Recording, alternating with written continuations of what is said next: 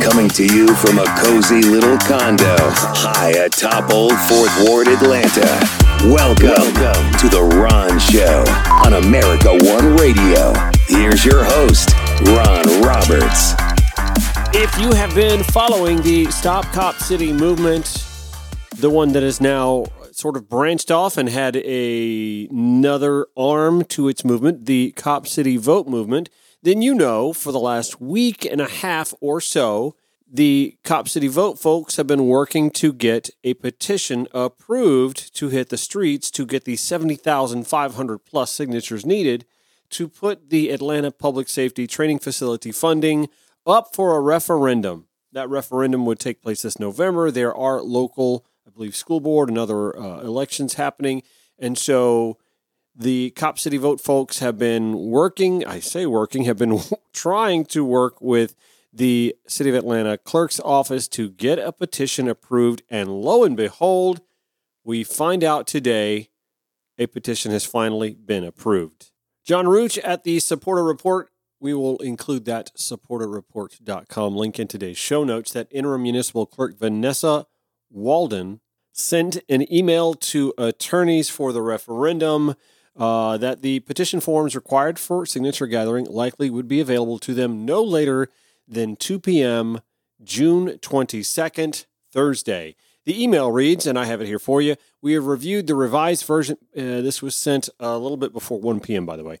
Uh, we have received the revised version of the petition you submitted via email at 4:32 on Tuesday, June 20th, 2023. A copy of which is attached here too. Without comment on or agreement with the various characterizations and allegations in your email, okay, the revised petition now sufficiently reflects applicable legal requirements that I may approve it as to form.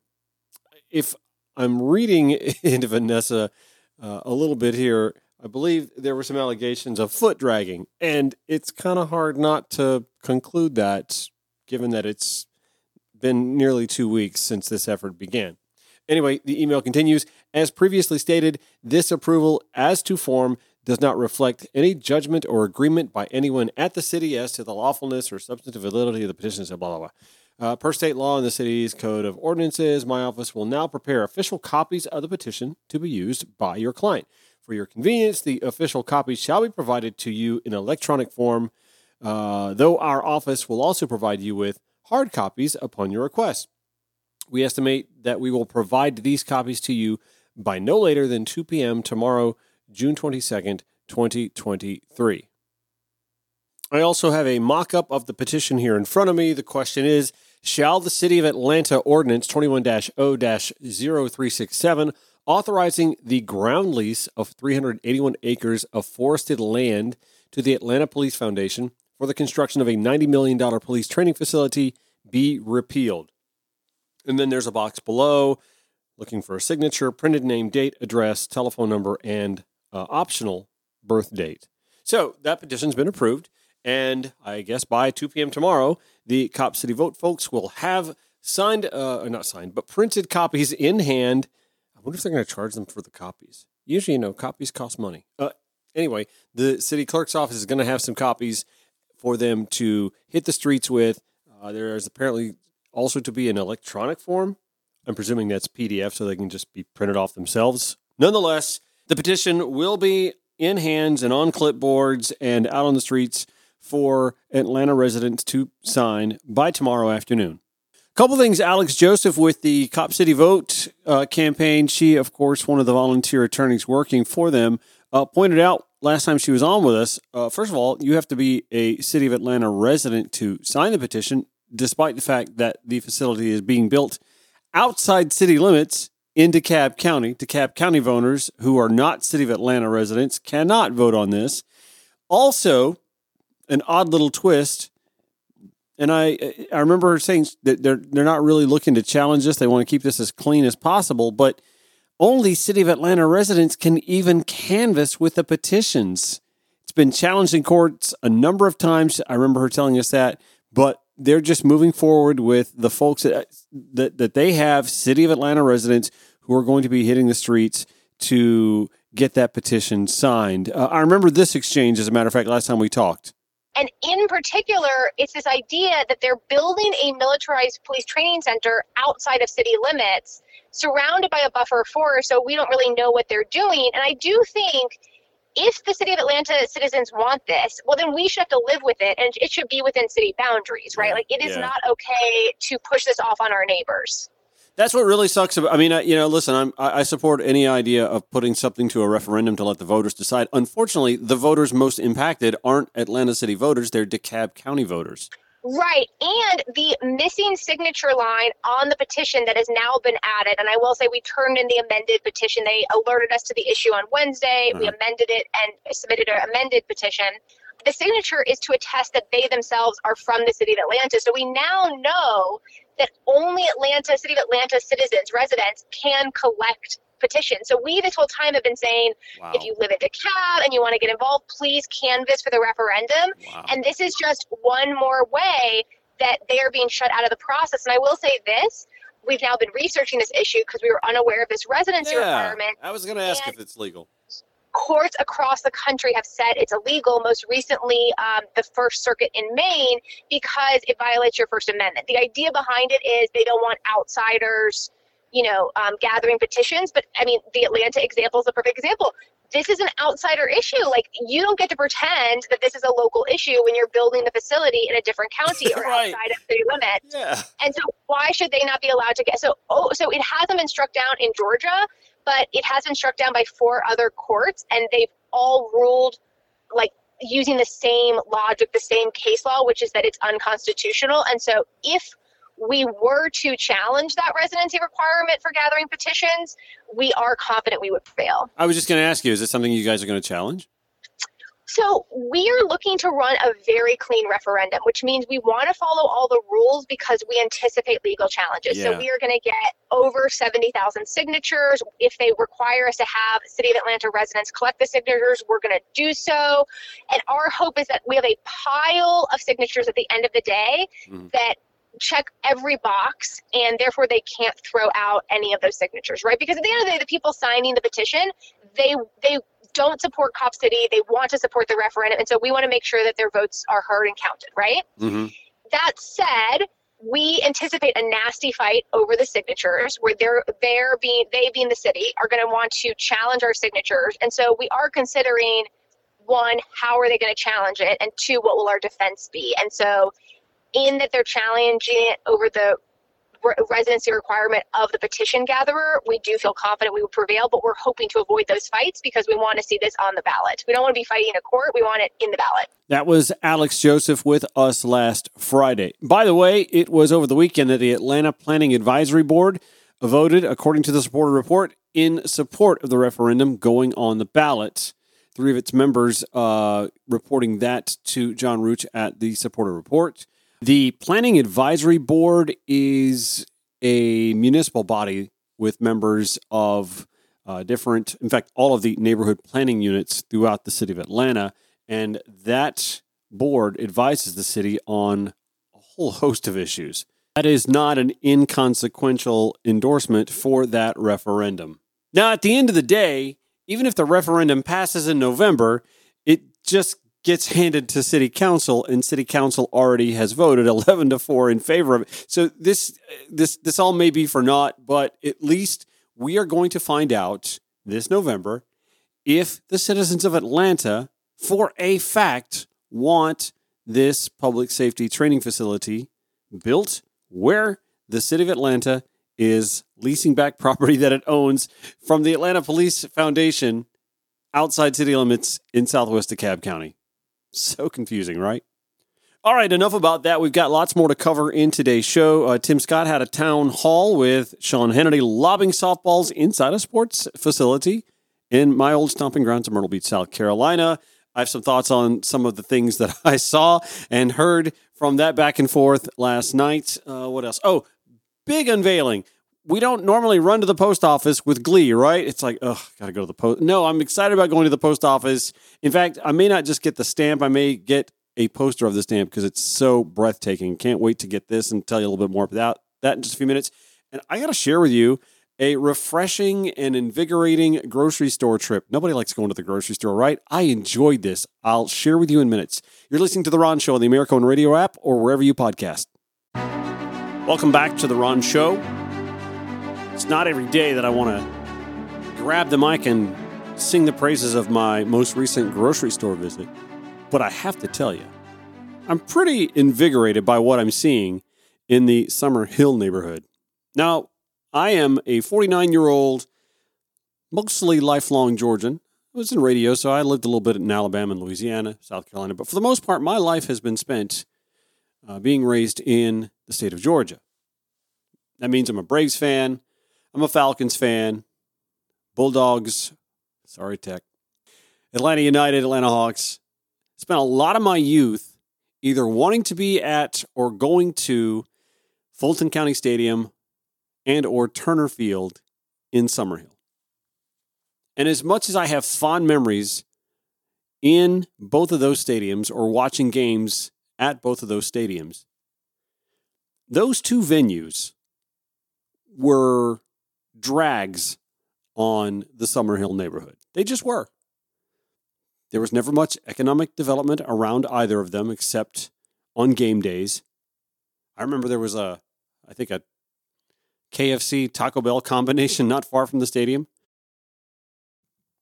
There used to be a bar, I think there might still be, across the street from the old Turner Field, the bullpen or something like that. But nothing else aside from a sea of parking lots all around either and or both of those venues. Not good for business. It just isn't. And having 89 to 95, depending on preseason games, postseason games. 85 to 89 to 95 dates where 50,000 folks in their 32,000 vehicles or so come in and park, go into the venues and spend their money, and then get out of the car and clog up the streets and vacate the area, having not spent a dime outside those venues was both bad for residential or economic development in Summerhill. Obviously, the Braves left for Cobb County, what, five, six seasons ago? And the Falcons long ago left Summerhill when they went first to the Georgia Dome and now in Mercedes Benz Stadium. Georgia State University savvily swooped in, purchased a huge swath of property on the footprint of the former Turner Field. It's I forget what it's called, something Park Stadium now. Uh, it's it's a baseball stadium that's been made to look something like a football stadium, but my amateur sports architectural brain says keep keep working, keep, keep drawing because y- you can't just stop here. It, it just looks like you're holding a football game in a baseball stadium. anyway, the new arena is nice. Eventually, on the footprint of the old Atlanta Fulton County Stadium, Georgia State University's baseball program will build their baseball stadium there, and there'll be a softball complex as well. But there is a ton of development outside of just the sporting venues. There is mixed use, street level retail, and residential above it, all going up in the Summerhill community. So much so that yesterday was a groundbreaking, not a groundbreaking, a ribbon cutting for a Publix supermarket in what was an old parking lot for Atlanta Fulton County Stadium and or Turner Field. What used to cost $25, $40, you'd get flagged in by some guy who's going to charge you to park on that lot, and it was never really all that well paved, I must admit, is now a Publix supermarket and retail popping up around it. so I stopped today. I, I got up this morning and I realized I didn't have any coffee for the K, you know, none of the K pods for the Keurig. And so I groused and complained and I put on some pants and went down to the coffee shop, Condesa, uh, on the ground floor at my building and got my caramel iced coffee. I, I just, I like my own. I know how much the flavoring is. I know how much I, it's not the same. So it just, it, the day didn't start out right without my coffee. I had to stop and get coffee. And I realized I didn't have caramel creamer. So I got my uh, oat milk caramel creamer. Picked up a few other things, got some groceries. In Summerhill, in a Publix supermarket. I'm just kind of blown away by this. This used to be just a sea of parking lots in a rundown neighborhood. They have tried so many things to spur development. Famously, the Braves left the city of Atlanta because they wanted the battery built there in some sort of a joint operation with the city of Atlanta. And every time the city came close to pulling the trigger on it, there'd be a recession or 9 11 or another recession, the housing bust. And finally, the Braves says, all right, look, this isn't going to happen. We got to get out of here. I was against that at the time. But I'm freely admitting that while the, the taxpayer in Cobb County, I think, got fleeced a little bit, this is a good thing that there are no more Falcons or Braves games in Summerhill. Now, selfishly, I'd love it if they were just down the road from where I live. But for Summerhill, I am thrilled. What once was a food desert no longer is. What once was a sea of asphalt and dormant venues for more than two thirds of the calendar year is now teeming with development. And there is still sporting there. You now have a brand new college arena. Very nice arena, by the way. If Georgia State can't put a winning team on the court consistently with that in this city and in this state, so rich with basketball talent, then shame on them. It's a fantastic venue. It, it, to me, it compares with McKay uh, Pavilion at Georgia Tech. I like that venue too, and I, it pains me to say that. I still like the Stegeman Coliseum in Athens. I think uh, there's just something about it. They've done a really good job with it. Nonetheless, Summerhill still has its sporting events. It has a new uh, arena venue. The stadium, uh, the old Turner Field, whatever it's called, Park Ticket something Stadium, whatever. Uh, it, it, I mean, it's there. they're they're not drawing numbers anywhere near what the Braves used to, or anything close to what the Falcons used to. They're they're still a, you know a fledgling Division One football program, but nonetheless, there's development in that neighborhood, and that's a good thing, man. That is a good thing to see an area of Atlanta that prior to the interstate gutting a lot of Sweet Auburn and Summerhill followed by the the the building of uh, Atlanta Stadium, later to be called Atlanta Fulton County Stadium. Again, just wiping out whole blocks of neighborhoods for a sports venue. And now we see the reemergence of a neighborhood. And yes, Georgia State benefits, its student body benefits, but also that community that has suffered so much since the 1950s.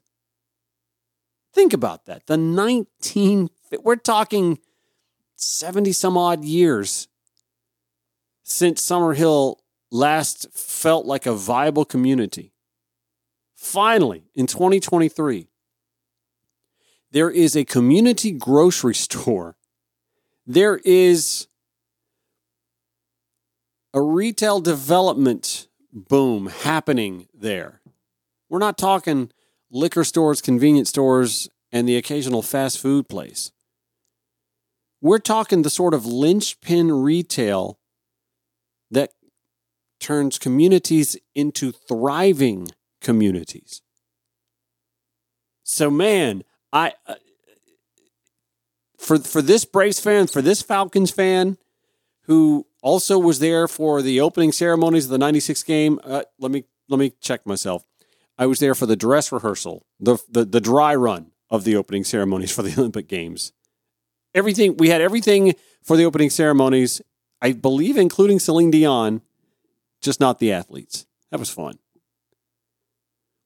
But I was pinching myself just as much for walking into a brand new, vibrant, busy grocery store and not scaled down version, a full on big old Publix supermarket where shopping is a pleasure.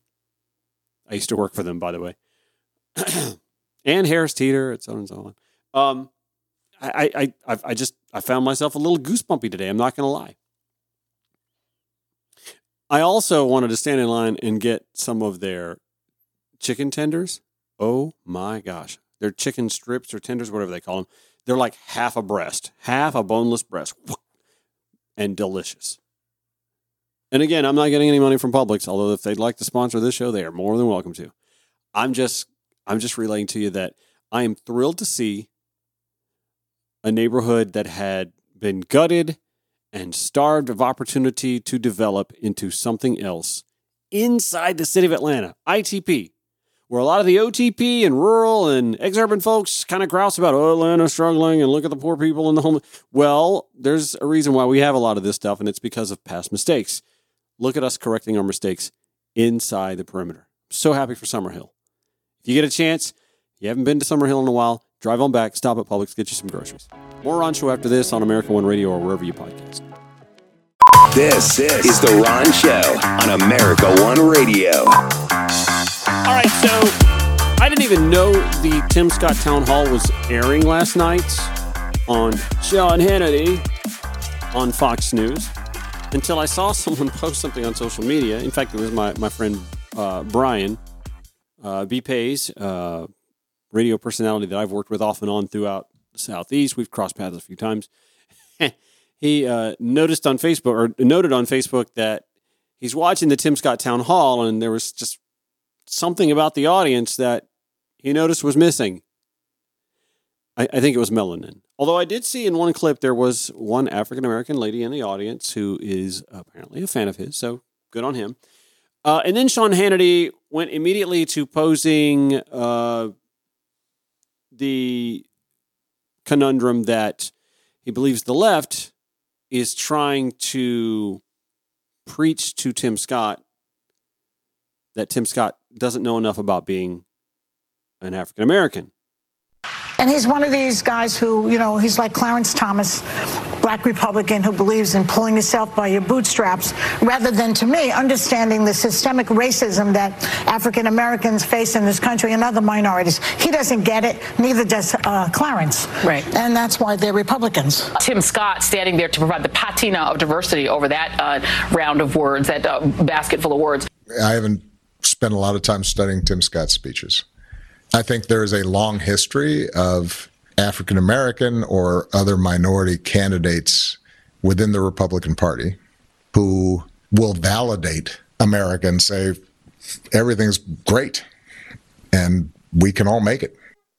Wow, nothing like getting nothing like a lecture to an African American man about what it's like to be black in America from a white liberal from New York, right? Now in reality, in reality they just don't like what Senator Scott represents. Democrats rely on the politics of, of victimhood, identity politics, but Tim uh, Scott uh, is no victim. He is a poised leader. He works hard, makes good decisions, forges his own path to success. Let's give a warm South Carolina welcome to the man that would like to be the next president of the United States, South Carolina Senator Tim Scott. Now, let's first of all, recognize this is on Fox News Channel. This was not a infomercial. This was not a paid hour of programming paid for by the Tim Scott campaign. And yet, there's Sean Hannity, boy, just out there pom pom waving. Sean Hannity, by the way, who campaigned for Donald Trump, but also now apparently providing soft landing material for Tim Scott. And I'm not saying he's endorsing Tim Scott. There is a GOP primary season, and I'm sure Sean Hannity will offer all kinds of airtime, perhaps to Asa Hutchinson, perhaps to Chris Christie. We'll see about that. CNN already found time for Chris Christie. But this this this sneery, snarky, you know, politics of victimhood, playing the race card stuff, it's so tired. It's just tired. It really is. I always marvel at how quickly those on the right latch onto the Tim Scotts, the Candace Owens, for they're agreeing with their mindset, their mentality, their ideolo- uh, ideology, while also dismissing the overwhelming majority. And listen, I'm not going to sit here and defend the view. I'm not going to sit here and defend uh, what's her name. I, she, she's she's not a person of color. I don't I don't I don't really have much to to defend her on. Joy Behar was eluding me. Like I Joy Behar does not need to speak for the the plight of the black person in a dismissive tone towards Tim Scott. Nor do I, really. But what I am going to do is I am going to say I recognize that there's a Tim Scott.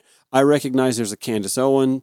I recognize every Sunday I watch uh, the Georgia Gang on Fox 5, Janelle King. I recognize that she and her husband are people of color who are also conservative. I find myself rolling my eyes and sighing a lot every time Janelle opens her mouth. I'm sure she's a nice woman. She really does seem like a nice woman. Like I, I would love to hang out with Janelle. We would probably not do all the talk politics, and because I, I, I have one of those faces that I don't have a I don't have a face filter. Like when you say something, like if somebody says something that to me is like jaw dropping or or I, I think it's just not not smart, not in depth, not the truth, I don't have a face filter. I can't control when my face goes, what? Yeah, I do have a face that goes, huh? I do. What? Like immediately. I, I can't even. So we, Janelle and I, I'm sure we could hang out and be great friends and just not talk politics. But I am going to also, again, note that I just find it interesting that when the GOP wants to make inroads with people of color, they are so quick to latch on to the vast minority, the, the small handful of conservatives of color, while also vehemently dismissing the vast and overwhelming majority of people of color who disagree with their ideology and have alternate opinions, a lot of them steeped in history and historic fact. And then, of course, they pivot and bemoan well, why can't we get the person of color vote? Well, I'll tell you why. because you're dismissing the overwhelming majority of the people of color who are telling you there are systemic issues in our country that need to be addressed while going, nope. Not only do I not see it that way, look, I got this one black guy here who is a senator from South Carolina who agrees with me. It's fantastic. The Tim Scott story is fantastic. It's a wonderful anecdote. It's not the reality for the vast majority of this country. There are those who will overcome. And I tell my conservative white and particularly white male friends this all the time. It's always wonderful to see when a person of color get as far as you did. I will tell you that that person of color worked harder to get as far as you did. And there's no argument. There, there can be no argument. It's not, it's not substantive to even argue that point. When, when, when someone begins to argue that point, I immediately dismiss them and what they have to say because you can't argue the point. Tim Scott had to work harder to get to where he was in life, to get to a point where he could serve on a city council, to win a U.S. Senate race in South Carolina. He had to prove himself more. He just did. There's no argument. And he can't argue it. Not, not in, in a way that's honest. Tim Scott recognizes disparities in law enforcement, or else he wouldn't have lobbied hard and drafted legislation himself for police reform. So it's it's cute when Sean Hannity likes to and and I I kind of I don't know. Again, it's not my place to say it because I'm not a person of color, but I say this when uh, I run into a log cabin Republican. It's so disappointing when a gay person who has had all kinds of other benefits to overcome the marginalization that comes with being gay and decides to dismiss the marginalization that they've experienced because they've been able to overcome it with other factors. Sometimes you're born into good genes, sometimes you're born into affluence, sometimes you're born into influence. You are born into a family with connections and you're able to overcome things, or they're able to just look the other way or not make much about your lifestyle. And because of that influence or affluence they're born into, their life is pretty much free of that marginalization. And so they just kind of look the other way. I think of my, um, we're not really friends. I think of the guy Clark. I knew this guy Clark back in South Carolina. Born wealthy, went to college, didn't have to worry about making ends meet while doing that, didn't worry where his next meal was coming from while gritting his way through school, became a big bank executive and lives in a nice neighborhood and his partner you know got to work a, a, job that he really enjoyed that paid pretty good but they lived off of clark's money clark's family's money. And so clark was a conservative. Clark openly dismissed any notion of racial inequality or how expensive it is to live poor I know that sounds weird, but it is. It's expensive being poor. We all know this. And so I I I don't know. I, I'm I'm always kind of grossed out by log cabin types because invariably when you meet a log cabin Republican, what do you meet? You meet a white male who, by and large, grew up not wondering where their next meal was coming from. That's just that's just that. I mean, it's I, I know I'm ger- generalizing. I know I'm stereotyping a little bit, but that's that's not untrue. Next time you see a clip from a log cabin Republican gathering, or better yet, just go to one if you if you happen to see one happening. Go. You're going to run into a room full of white gay dudes, by and large. Now, Tim Scott didn't grow up affluent as as Sean Hannity mentioned, he grew up poor. He struggled. His mom had to work hard. And that's the thing that gets me, man. It's like Senator Scott, when you grow up poor and your mother had to work doubly hard to help make ends meet for her and her kid. And you knew she made, I don't know, what was it, 77 cents on the dollar? I think that's 88 cents on the dollar now, maybe. I mean, it's the, the, the pay gap from, from male to female is bad. From male to female of color, it's even worse. When you know these things exist, not anecdotally, but empirically. And then you trot out there, hey, South Carolina, thank you. And you're hanging out with all the people that bought all their red, white, and blue flag draped stuff from their nearby Walmart or wherever they bought it. I mean, whew, a lot of fashion faux pas last night, but that's another topic for another segment. It just it just breaks my heart to to to listen to someone who I know in my heart knows in his mind and in his heart that there are disparities and there are obstacles that exist and to just openly dismiss them to do the dance, to to play the game, to give the bumper sticker slogans. And man, he got a lot of those bumper sticker slogans out and a lot of applause for it in front of a crowd that by and large looks nothing like him. It's just kind of disheartening. Not going to lie. And I remember once I was at a Martin Luther King Day breakfast in Myrtle Beach when Senator Scott came to spoke, uh, speak. And I remember this because at the same time, same day actually, he was also in South Carolina to appear at the Tea Party, state Tea Party convention. I attended both of his speeches. And I didn't run into anybody at one that I ran into at the other, for one thing. For another, I heard two completely different speeches. Facts. I've said this a number of times before. I have a lot of respect for Tim Scott, the man. I disagree with him on policy, I'd say 95 to 98%. And a lot of it, again, just comes from the disheartening stuff. The, I mean, the, the, his anti CRT screed last night and uh, all about school voucher and school choice.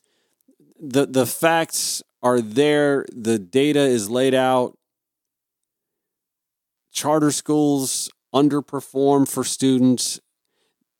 Vouchers leave poor families still short of being able to send their kid to better schools. And when you're cutting taxes to bring in less money while cranking out more money for vouchers, which in general only benefit families who can already send their kids to a private school in the first place, it just means you're starving the public school system that much more. It doesn't help. He spoke of being anti CRT, but teaching real American history. I contend to Senator Scott, you can't be both. There is a critical view of history in this country on race, sir. And to continue to bury it, your party banning books here and there, the, the two the two thoughts don't jibe. If you want to teach real American history, Senator Scott, there has to be a critical look at race and racism and all the impediments that were put before people of color, some that still exist, that created the generational wealth gap, which, by the way, is shrinking while under President Biden's watch. But I digress. Senator Scott, you can't teach a real American history and leave out the chapter on race and racism in this country, and then come out and whine about how the Democrats like to play the victimhood game. More on show after this. Welcome back to the Ron Show. It's not every day you get to say, what a heartwarming and goosebump inducing and bipartisan event that was. The unveiling of the John Lewis stamp, however, Kevin McCarthy Hakeem Jeffries both giving eloquent speeches. In fact, I'm going to give you a touch of Kevin McCarthy speaking on behalf of the memory of John Lewis. Ladies and gentlemen, the Honorable Kevin McCarthy, Speaker of the United States House of Representatives. Could have introduced him that way, but all right. You know, we talk about it being fitting to have it in this room, but it's not just in this room, it's the location. I want you to look at Mary smiling down on him two great educators, two great civil rights leaders, and two people who changed the course of history to make a more perfect union. You know, almost three years ago, the body of Congressman John Lewis was carried out of the rotunda and down the steps of the Capitol for the final time. But in many ways, the spirit of John Lewis, who represented the people of Georgia in Congress for more than 30 years, has never left these halls. John Lewis was an extraordinary man of courage, compassion, and moral character. As a young man, he suffered for his nation so that future generations can enjoy the full blessings of freedom. Racism and discrimination were not history for him, they were reality. I had the privilege of going to Selma twice with John Lewis. The first time I was able to go, I took my entire family. We took my son's girlfriend, who is now our daughter in law. She was so excited to meet John Lewis.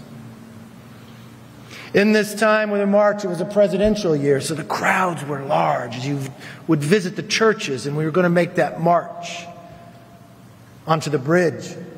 John Lewis made sure I marched next to him. As the crowds got bigger and everybody wanted to be with John, as my family would walk a little slower, we got crowded out. I remember as we were walking down the street, he stopped the entire march. Cameras, those who were running for president, to make sure my family was back with him. But what I remember is what he told me as he made that march.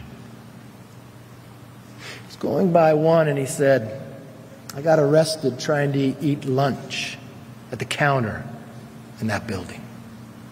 As we marched towards the bridge, I will never forget. He would, he would tell us the story of that day. But when we got to a certain point, I can't tell you anymore. I don't remember past this moment mm. when I was beaten. He doesn't remember how he got back, but he was carried back close to his own death. He had been beaten so bad that he lost consciousness. He almost died. Yet John never gave up on America or gave in to himself to be angry. Instead, he rose above prejudice and responded to the force with forgiveness. In other words, he used what was right with America to fix what was going wrong in America. John was also a teacher who believed deeply in civic education and led by example. We actually worked together for many years on We the People civic education. Fittingly, his very last act of public service was about civic education. He and I sent a letter the day before he died calling for more investment in civic courses in elementary, middle, and high schools. Even on the last day of his life, John never stopped working to improve the lives of others. You know, there's certain things that happen in your life that are so powerful. When they happen, it almost happens like a slow motion. You remember it that way. I told you about the first time I went to Selma with them. The second time was the 50th anniversary. This one was different. This was the 50th anniversary, the amount of press. And on this day, President Obama was going to speak. I think he gave one of his best speeches, and I told him afterwards. But that wasn't what moved me that day. As I sat with Senator Tim Scott, we were in the front row. You know what moved me? Watching John Lewis and thinking about 50 years prior being beaten simply because he wanted to register people to vote, standing up and introducing President Obama, the President of the United States. I may be in a different party, I may have different views, but I'm an American. I got goosebumps and I got tears thinking how far we had come and thinking that John Lewis led the march on that bridge and led the introduction that day. That regardless of how you felt about our country, you realized the change that had begun. And the man who led it was right in front. He may not smile on here, but I remember him. I told the postmaster it should have been a gift and he should have been dancing because that's the way I knew John. People wouldn't realize that we had a pretty good friendship, as Michael would attest. He won many more awards than I ever could, but I remember sometimes he'd have me come and provide the award with him. I was fortunate when these groups had given it to everybody else that I won a few, and I asked John to be the one to present to me. I am proud and honored to call John a friend. Everyone should strive to celebrate his incredible life and his legacy, and we should learn from it.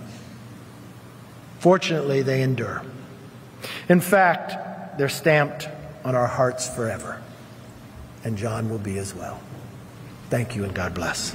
Uh, uh, such a moving speech. I just I find it hard to believe that he also tweeted on July 6, 2021, critical race theory is racism, pass it on. Ladies and gentlemen, please stand. Yeah.